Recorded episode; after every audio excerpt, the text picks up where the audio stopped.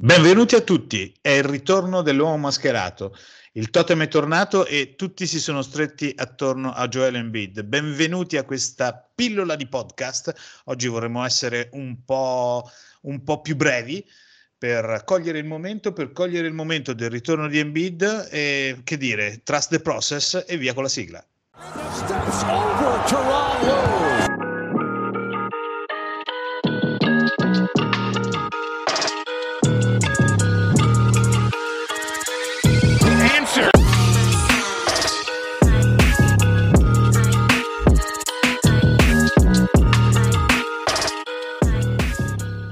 Eccoci qua, Doc, un saluto a tutti i nostri ascoltatori, un saluto a te ovviamente. E ciao Andrea. Sì, voglia- vogliamo essere un po' più brevi effettivamente, visto che comunque siamo nel bel mezzo della serie, vogliamo dare giusto una nostra pillola, eh, le nostre brevi considerazioni su queste prime tre partite per poi lasciarci in quel che sarà gara quattro, che chiaramente sarà un po' il pivotal game di questa serie, perché ovviamente dal, da questo risultato dipenderà molto eh, il futuro di questa, di questa serie per l'appunto. Direi di iniziare, partiamo magari con un breve commento di gara uno e gara due, che sono state pressappoco quasi identiche. I Sixers in gara uno hanno retto un po' di più, finendo il primo tempo anche in vantaggio, eh, è stata una sorpresa praticamente per chiunque, però poi i Miami Heat hanno dimostrato la loro superiorità, d'altronde con, eh, con DeAndre Jordan in campo e ovviamente senza il nostro totem Joel Embiid era ovvio che i Miami Heat partissero con i favori del pronostico, che hanno ampiamente rispettato e hanno anche meritato di vincere sia gara uno che gara due, anche se ti devo dire non mi hanno fatto un'impressione clamorosa, ecco, cioè io rimango sempre dell'opinione che avevo prima dei playoff. Preferisco sempre affrontare loro piuttosto che i Boston Celtics o i Milwaukee Bucks a questo punto del playoff. Che ne dici? Guarda, sì, assolutamente. Eh, gara uno, gara due, se posso dire la mia, hanno dimostrato che senza Embiid non c'è una serie, che Miami Heat ci sono superiori, ma ci sono superiori per una serie di circostanze legate soprattutto alla presenza difensiva e offensiva di Embiid. Eh, mi hanno impressionato, no, come dici tu, non particolarmente, sono una bella squadra, bella, ben allenata, con eh, molte e molteplici opportunità sia eh, in attacco che in difesa, eh, però come anche hai detto tu, eh, mi hanno dato l'idea queste tre partite di un gran peccato, se vogliamo, cioè ci troviamo ad affrontare ancora per la terza volta in quattro anni eh, un secondo turno potenzialmente eh, attaccabile, potenzialmente superabile. Speriamo di farlo, eh, però naturalmente le circostanze ci inducono a, a, ad essere molto sulla difensiva.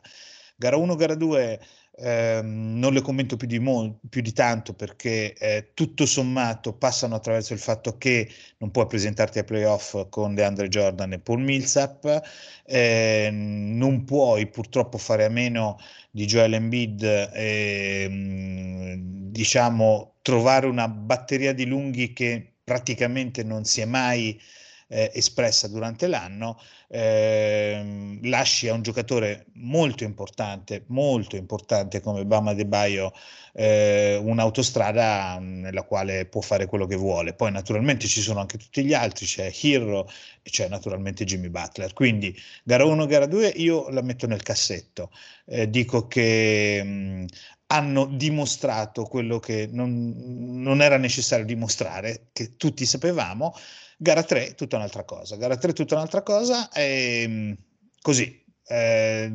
vado a parlarne subito perché è stata la gara della svolta, ma attenzione, dico,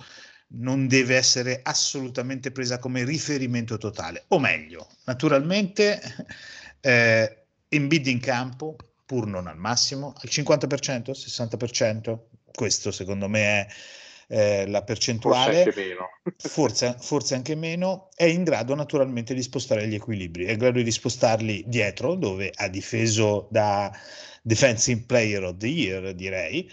E, pur ricordando naturalmente che ha un uh, pollice in disordine, eh, un, uh, la faccia fratturata, porta una maschera, insomma, um, vogliamo metterci qualcos'altro, manca, ma, mancano dei sassi in tasca e, e, e dei pesi alle caviglie. Eh, ecco, ha messo il suo peso sia in difesa e un po' meno in attacco, ma in attacco lo ha messo nel senso di eh, diventare eh, il punto di riferimento per la difesa di Miami, che a quel punto si è persa, eh, si è persa gli altri. Eh, una gara giocata eh, quindi eh, su tutti gli altri equilibri, una gara che secondo me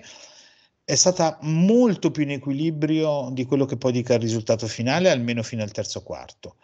Una gara anomala, perché se andiamo a vedere le statistiche, eh, Bam Adebayo, come abbiamo detto, improvvisamente si, eh, è tornato ad no è tornato ad essere, perché io è un giocatore che rispetto moltissimo, però insomma eh, ha avuto tutto un altro impatto, ha segnato nove punti, due su nove dal campo e meno ventidue di plus minus, ma eh, tolto Jimmy Butler praticamente eh, Miami non c'è stata. E ha tirato col trentacinque per cento dal campo, col trentacinque per cento da tre, eh, insomma eh, onore al fatto che ci siano comunque stati su, su, sulla coda almeno per tre quarti, eh, in, con una prestazione così più non potevano fare, quindi partita della svolta, ma non della svolta totale, perché secondo me eh, Secondo me, secondo tutti, dico qualcosa di scontato e banale, gara quattro, quella cruciale, è lì che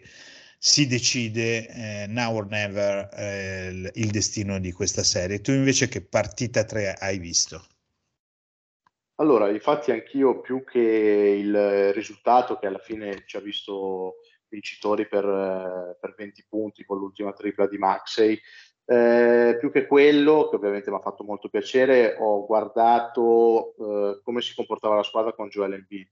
La cosa che è cambiata nettamente di più è la fase difensiva, perché se in gara uno e gara due non abbiamo mai avuto le armi per, per realmente essere pericolosi in difesa, cioè i Sixers eh, hanno dato l'anima, perché comunque tutti si sono applicati, hanno messo una gran fisicità, una grande aggressività, però ad un certo punto eh, questo non bastava chiaramente, e, e Miami sapeva sempre come colpirci, soprattutto eh, sfruttando poi il pitturato, sfruttando le nostre lacune di difesa sul pick and roll, quindi anche dal perimetro, il pull up. Tyler Herro nelle prime due gare è stato un rebus totalmente irrisolto per la difesa di Philadelphia, mentre in gara tre tutto questo è cambiato, e questo fa capire quanto Joel Embiid sia importante per questa squadra, perché un Embiid, come abbiamo detto, al cinquanta, forse sessanta, forse nemmeno per cento, eh, che ha un impatto così importante su comunque una semifinale di conference, fa capire innanzitutto che tipo di giocatore è lui e quanto sia importante per la squadra.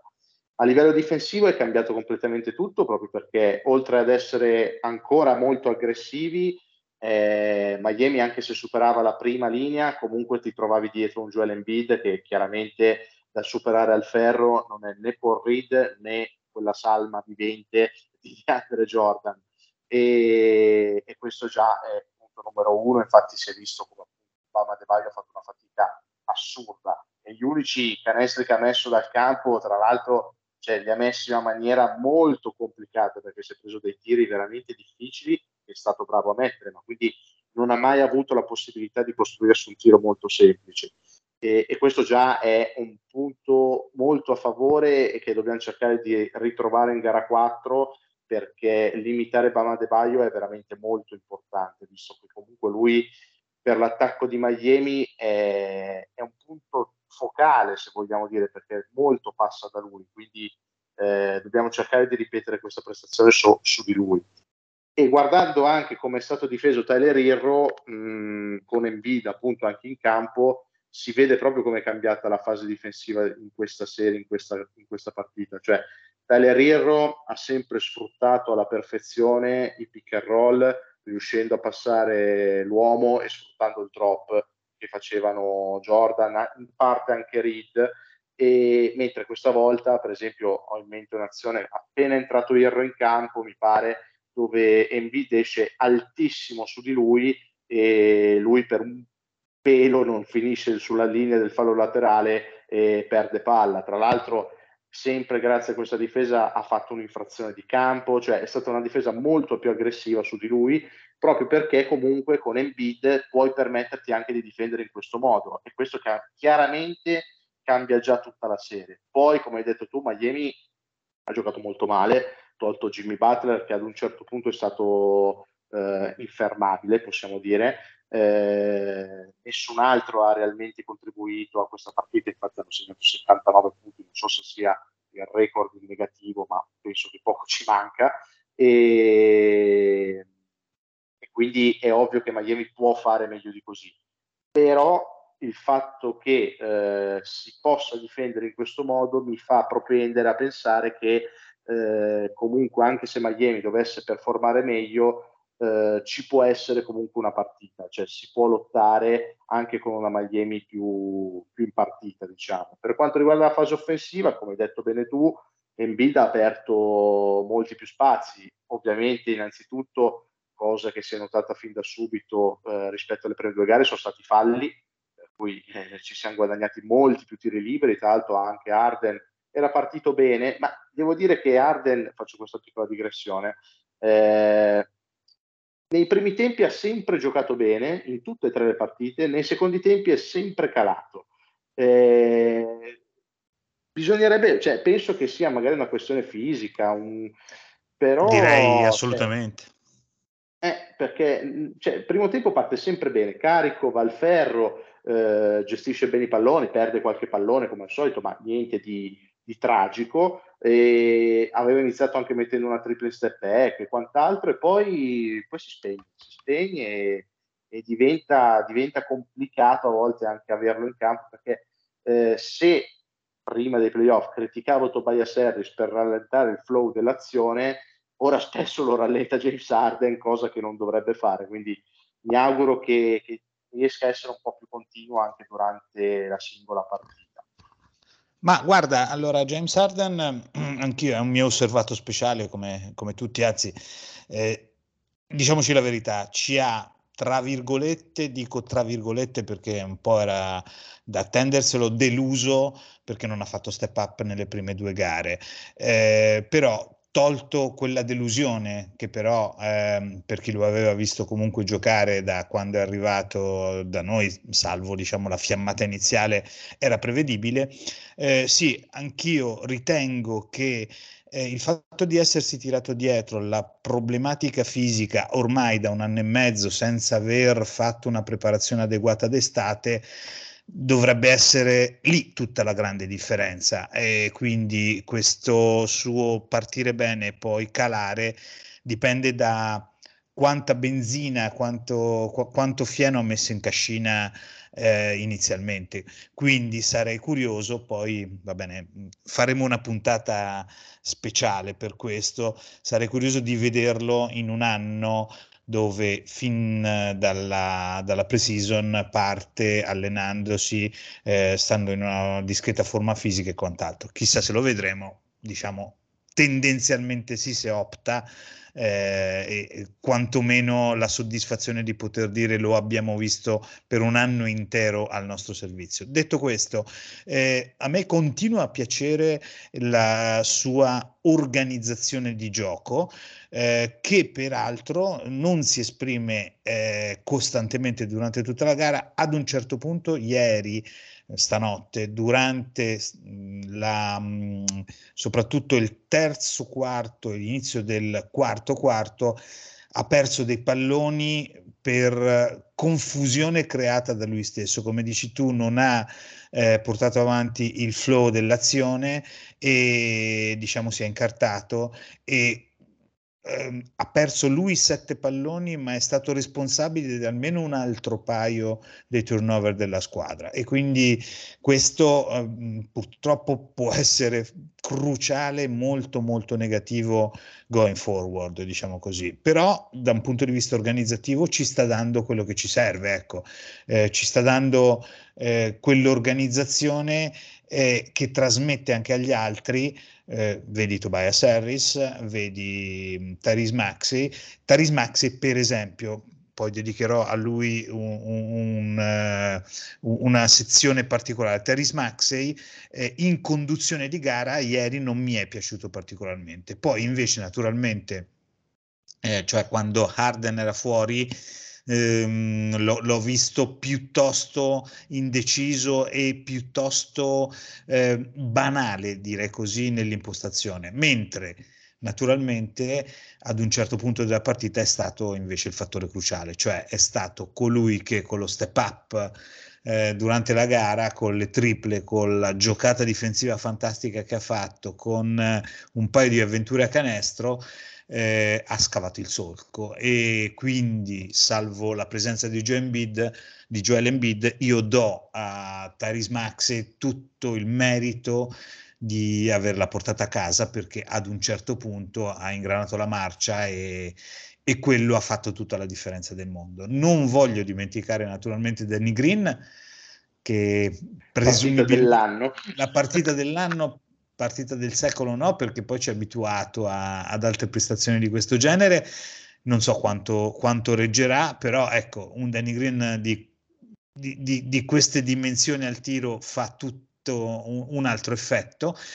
Purtroppo eh, ha mascherato la mancanza del, di, di, di altri frombolieri, Che, pote- che potevano essere Niang, che poteva essere Korkmaz, che potevano essere Shake Milton, che continuano a mancarci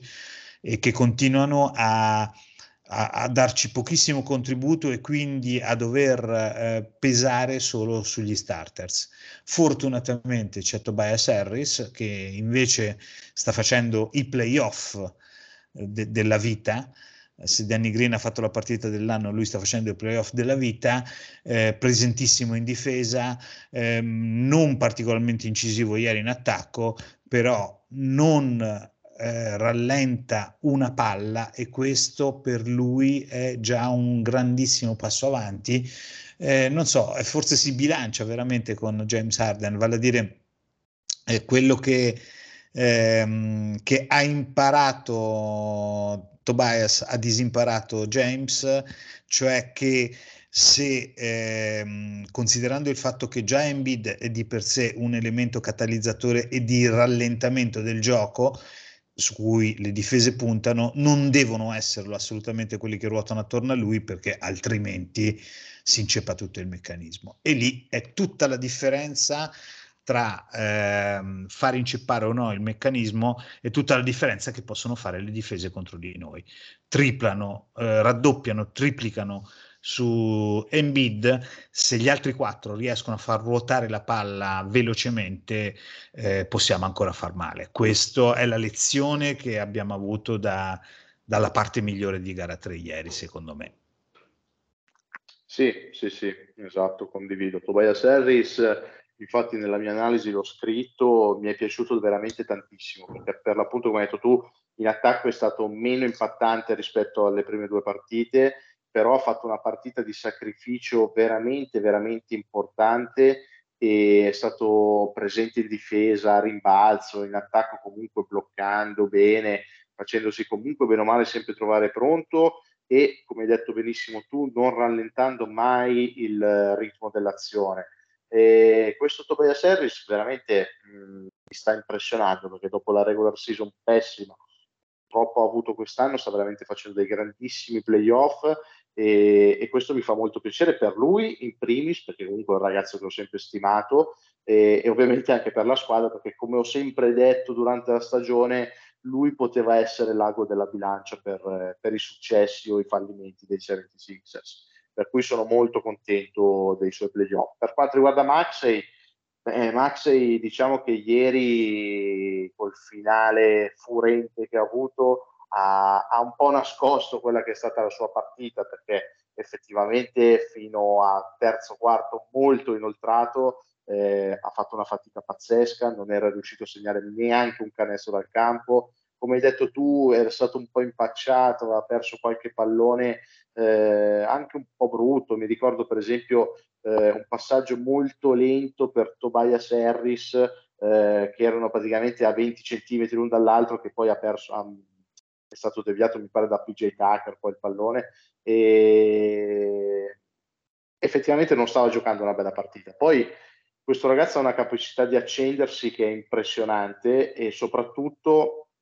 quando inizia ad entrargli il tiro è veramente una macchina, e si prende anche dei rischi che però può, può permettersi di prendere, perché effettivamente a volte si prende anche dei tiri che uno direbbe, beh, eh, forse non è il miglior tiro che si poteva prendere durante questa azione, però è talmente on fire che riesce a mettere anche cose, cose veramente impressionanti. Quindi ieri, come hai detto tu, è stato, è stato l'emme vu pi della, della partita, se l'abbiamo vinta poi è stato soprattutto grazie a lui. E Danny Green eh, beh, oh, ha piazzato una gran prestazione, come hai detto tu, molto probabilmente non la rivedremo più,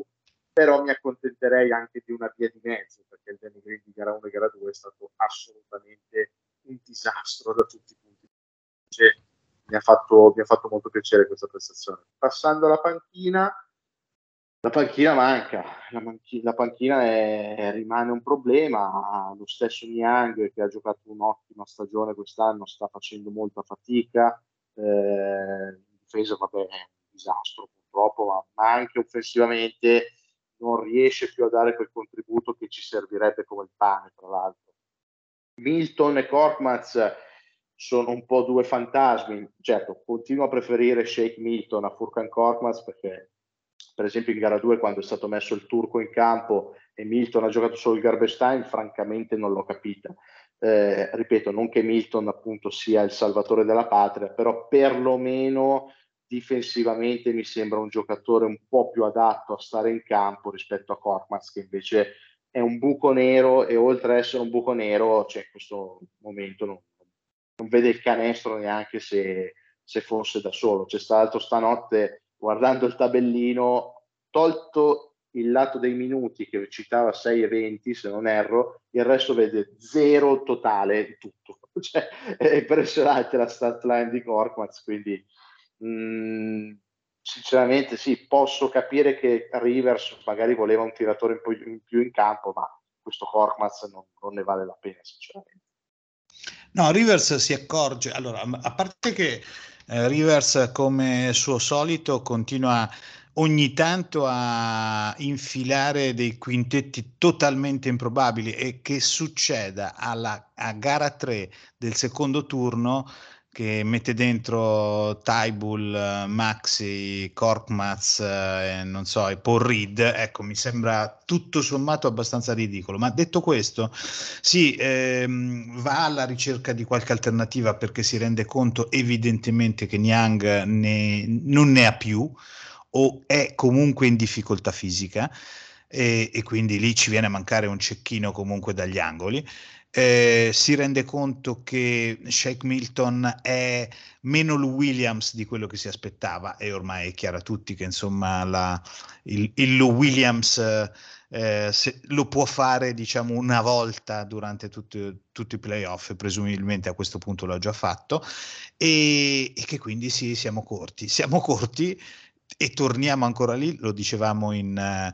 in, pre-season, in pre, pre-puntata, perché durante la regular season non abbiamo fatto niente, anzi Doc Rivers non ha fatto niente per sviluppare una rotazione più lunga, rotazione che non è detto che ti saresti portata ai playoff, questo lo diciamo sempre, diciamo sempre che non stiamo qui a ehm, sognare prestazioni incredibili di Isaiah Joe o dello stesso Korkmaz o di Bassey, Paul Reed, chi più ne ha più ne metta, ma se durante la stagione Eh, porti avanti un discorso tecnico di ampliamento delle opportunità, poi puoi giocartela. Invece poi va a finire che ti viene a mancare Embiid, ehm, eh, hai occupato due caselle da Paul Millsap e DeAndre Jordan, sei costretto a giocare con DeAndre Jordan e Paul Millsap,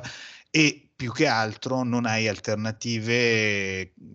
sia come guardie tiratrici che come, diciamo, esterni eh, che possano rimpiazzare il Niang di turno che viene meno, o lo Shake Milton che, che non fa step up. Tutta qua la differenza, tut, tutta qua la, la, la, la, la croce che gettiamo addosso a Doc Rivers, che poi magari è in grado di portarci alle cinquanta vittorie, l'abbiamo detto più di una volta eh, regolarmente, ma che non dà uno sviluppo coerente e soprattutto uno sviluppo che sia di medio-lungo periodo e che possa portare dei giocatori già pronti e preparati. Paul Reed ne è il simbolo, ma potrebbero essere anche altri, no? Qu- quale altro giocatore avresti voluto vedere un po' più utilizzato per magari avere una chance ora? Beh, allora...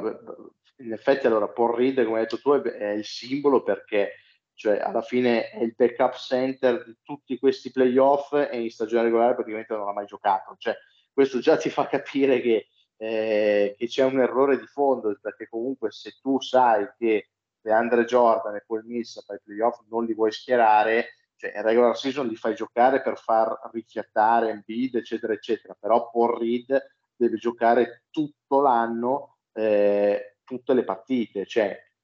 partite magari da venti minuti, partite magari da dieci minuti, da cinque, quello che, quello che si vuole, però devi farlo giocare e oggi molto probabilmente vedremo un po' Reed comunque un filo diverso, nel senso che magari determinati errori banali non li farebbe avendo acquisito un po' più di esperienza. Un altro giocatore che, che nomino sempre è Isaiah Joe, che secondo me, cioè, per me peggio di Korkmaz e Milton non può fare sinceramente, e e se avesse giocato una stagione regolare, non dico da protagonista, ma comunque eh, con un discreto minutaggio e un buon apporto, secondo me ad oggi potevi trovarti un giocatore che, per l'appunto, come hai detto tu, magari non veniva utilizzato in tutte le partite dei playoff, ma se ti serve un'alternativa sai che comunque puoi contare su un giocatore in più che durante la stagione ha giocato, sa cosa vuol dire essere su un campo N B A, magari ha giocato anche partite eh, dal punteggio, diciamo, vicino, cioè partite anche un po' più tese, e invece eh, ad oggi ti trovi dei giocatori che purtroppo non possono stare in campo perché non hanno l'esperienza tale per farlo. Lo stesso Springer, su cui io sinceramente ci credo molto, è stato fatto stare in G League tutto l'anno, il che per carità non è per forza sbagliato, però siamo tanto qui a cercare difensori sugli esterni e per quello che ho visto Springer potrebbe essere uno di questi difensori che cerchiamo. Ripeto, non che doveva giocare titolare Jaden Springer e non che doveva essere un protagonista di questa post-season, però avrei voluto perlomeno vederlo una trentina di partite di questa regular season, invece neanche il garbage time ha mai giocato. E questo è un po' quello che recrimino a Rivers, perché vedo altre squadre, la stessa Miami, La, giocano in sette barra otto, però comunque dietro a molti giocatori che comunque potrebbe schierare se eh, Spurs avesse la necessità di schierarli, eh, giocatori che comunque durante la stagione regolare hanno giocato molto, dovuto anche a diversi, le diverse assenze che ha avuto Miami per tutto l'anno, però se sono arrivati primi è anche grazie a quei giocatori e Spurs li ha usati. Ora non giocano più perché non ce n'è bisogno, ma se dovesse esserci la necessità sono giocatori che possono calcare un, pan- un parquet N B A, a differenza magari dei nostri. Purtroppo è andata così, però è chiaro che il primo punto per l'anno prossimo sarà sicuramente rimpolpare la partita. Bene, bene, senti, eh, siamo... avevamo detto che facevamo una pillola, la stiamo allungando abbastanza, viene un bel pillolone, però io... Eh, pa- passerei, non voglio usare altre metafore mh, farmaceutiche, diciamo così, perché altrimenti passiamo a, a, a qualche altro prodotto. No, eh, io passerei direttamente al, a, ai saluti, personalmente senza fare pronostici, nel senso che sì. eh, non faccio un pronostico, ma dico, eh, sfiorando il record mondiale della banalità, che Eh, tutto, come ho detto prima, passa attraverso gara quattro, che eh, per chi ci ascolta sarà tra poche ore, eh, gara quattro che naturalmente farà la differenza, gara quattro che sarà cruciale, che eh, rimetterà in equilibrio se la vinciamo e creerà veramente una serie che sarà un po' probabilmente la pietra tombale invece delle nostre speranze se la perdiamo, soprattutto se la perdiamo eh, con Joel Embiid che eh, resta non efficace, non efficiente, diciamo che fa un passo indietro rispetto a ieri sera. Non faccio pronostici, dico eh, tutti a guardare gara quattro, perché da lì passa il nostro futuro. Passa il nostro futuro che eh, tutto sommato ehm, porta con sé un po' più di rimpianti di quelli che pensavo anche solo dieci giorni fa, e, e va bene, mm, questo è, eh, però diciamo così, eh, ho visto una squadra che ha i suoi difetti, i suoi difetti che abbiamo ripetuto moltissime volte durante tutte le nostre trasmissioni, ma che volendo può battere tutti, e questo è già un segnale molto molto importante. Sì, sì, esatto, direi che anch'io chiudo senza fare pronostici, anche perché l'ultima volta dissi quattro a uno, convinto di chiuderla in gara cinque, e poi alla fine a momenti eh, ci roviniamo anche la serie contro Roto, quindi meglio stare zitti. Eh, guardiamo tutti gara quattro, che sarà appunto, per chi ci ascolta, alle due di questa notte ora italiana, e eh, sì, esatto, è inutile spendere altre parole, come hai detto tu, è la gara importante, è la gara più importante di questa serie fino ad ora, e è quasi, tra virgolette, un win or go home, perché comunque se vai sul tre a uno e gara cinque a Miami molto probabilmente sarebbe un quattro a uno, però noi ci crediamo. Siamo qui, eh, speriamo di risentirci non per la puntata finale della stagione di, di Answer Podcast, ma per un'altra puntata, magari preview delle finali di conference o un'altra pillolina all'interno di questa serie. Ti ringrazio, Doc. Grazie a te, grazie a tutti quelli che ci hanno ascoltato, e sì, la speranza è quella che la prossima volta che saremo qui a parlarne staremo ancora parlando di playoff. Esatto. Un saluto a tutti i nostri amici di True Shooting, vi ricordo che potete ascoltarci sempre sul, sul, sul loro sito di riferimento, che è true shooting punto com. Saluto ovviamente i ragazzi, i nostri amici di Sixers Pride Nation, che ci seguono sempre con molto calore e ci danno sempre molti spunti su cui discutere. Un caro saluto a tutti voi. Devo salutare, perché gliel'ho promesso, un mio caro amico, ciao Cavallo, eh, visto che me l'ha chiesto l'ultima volta. E dire ciao ancora a te, Doc, è sempre un piacere registrare con te. Eh, ciao Andrea, sì sì, fantastico, sei un host eh, assolutamente di grandissimo livello. E alla prossima puntata, Trust the Process. Steps over Toronto.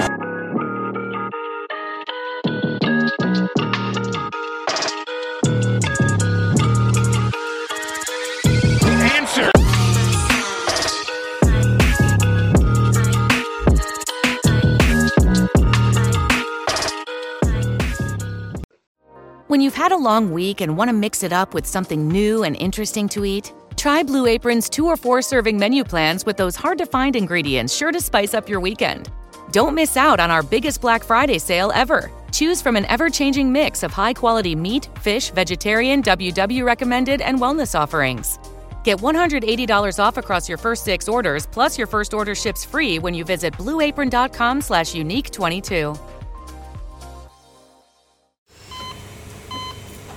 Hear that? That's the sound of a patient whose health data is protected from a cyber attack. And that, that's the sound of a financial system that's digitally secured from bad actors. Right now, there's an invisible war being fought on a digital battlefield that impacts what we do every day. That's why at Paraton, we do the can't be done to help protect the vital systems we rely on. Because if we don't, the alternative is unimaginable. Paraton.